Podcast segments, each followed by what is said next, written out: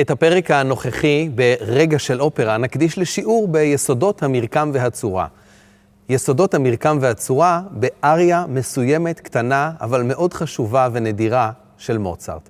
האריה של קירובינו מתוך נישואי פיגארו. קירובינו הוא נער מאוהב, כל כולו הורמונים, הוא מחזר אחרי כל נשות הארמון, ברברינה, סוזנה, מרצ'לינה, הרוזנת, לא משנה מי. פיגארו קורא לו פרפרון אהבים, הוא כל כולו הורמונים, ואם מותר לומר, האריה הזאת היא לא רק על אהבה, אלא גם על חרמנות. אם נדבר על יסודות המרקם והצורה, המרקם של האריה הוא קודם כל סוג של תנועה בלתי פוסקת כדי לייצג את העצבים, את התזזית, את הלחץ דם המאוד מאוד גבוה של הקירובינו. כמעט בלי הפסקה, כמעט בלי הפסקה, לרגע אחד שהוא שר אנחנו שומעים את הכרומטיקה המפורסמת של מוצרט, כרומטיקה שמאפיינת את הרגעים המאוד אירוטיים של מוצרט.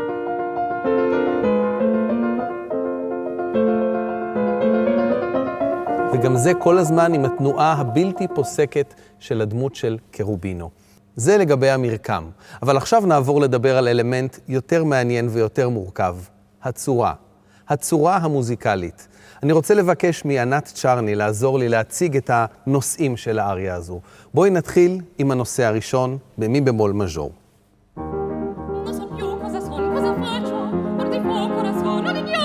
זה הנושא הראשון, מהר מאוד מוצרט עובר לדומיננטה, כלומר לדרגה החמישית, שזה מאוד מאוד מקובל בתקופה ההיא. הנושא השני מופיע בדומיננטה.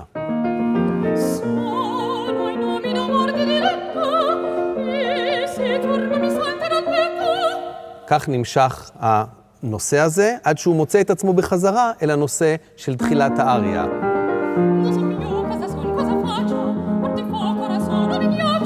עד לפה היידן, בטהובן ואפילו צ'ייקובסקי היו עושים אותו דבר. א', ב', א', קודש הקודשים של הצורה הקלאסית.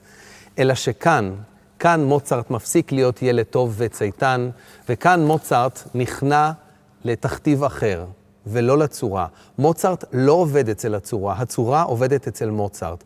התכתיב שמוצרט נכנע אליו הוא הטקסט, הדרמה והדמות. כי עכשיו מגיע טקסט חדש. קודם קרובינו אמר שהוא לא יודע מי הוא או מה הוא, מה הוא עושה, רגע אחד הוא קרח, רגע אחד הוא אש. אבל עכשיו הוא אומר, אני מדבר על אהבה כשאני ער, אני מדבר על אהבה כשאני ישן. אנחנו שומעים חומר מוזיקלי חדש לגמרי. בואו נשמע אותו.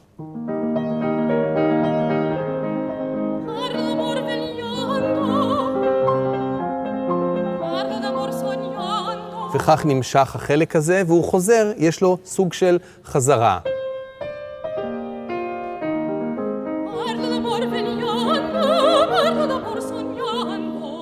ומה קורה בהמשך? מה עם ה-A? מה עם ה-א' שאמור לחזור שוב, כמו בכל אריה, א', ב', א'? בואו נראה מה קורה כאשר אנחנו מתקרבים לסוף האריה, ובאיזה רגע אולי מלחין אחר היה מכניס את האלף שאמור להגיע פה.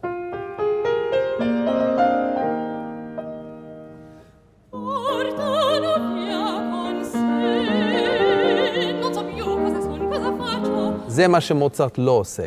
זה מה שאולי היידן היה עושה, זה מה שאולי בטהובן היה עושה, מפני שהשולחן שלהם חייב לעמוד על שלוש רגליים. הם חייבים את הרגל השלישית. יש אקספוזיציה, כלומר תצוגה, פיתוח ואחר כך רפריזה, חזרה על האקספוזיציה. אלא שמוצרט פשוט משמיט אותה, הוא חושב מחוץ לקופסה. השולחן של מוצרט עומד יפה מאוד על שתי רגליים בלבד. הוא לא זקוק לנושא מתחילת האריה. שערורייה צורנית. כן. אז מה מוצרט כן עושה בסוף האריה? רציטטיב פתאום.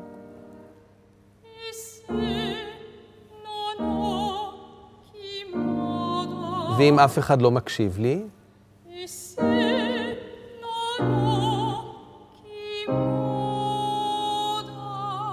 עם מי אני אדבר על אהבה?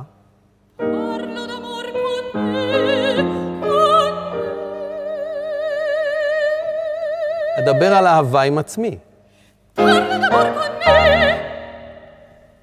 האריה של קירובינו מתוך נישואי פיגארו של מוצרט.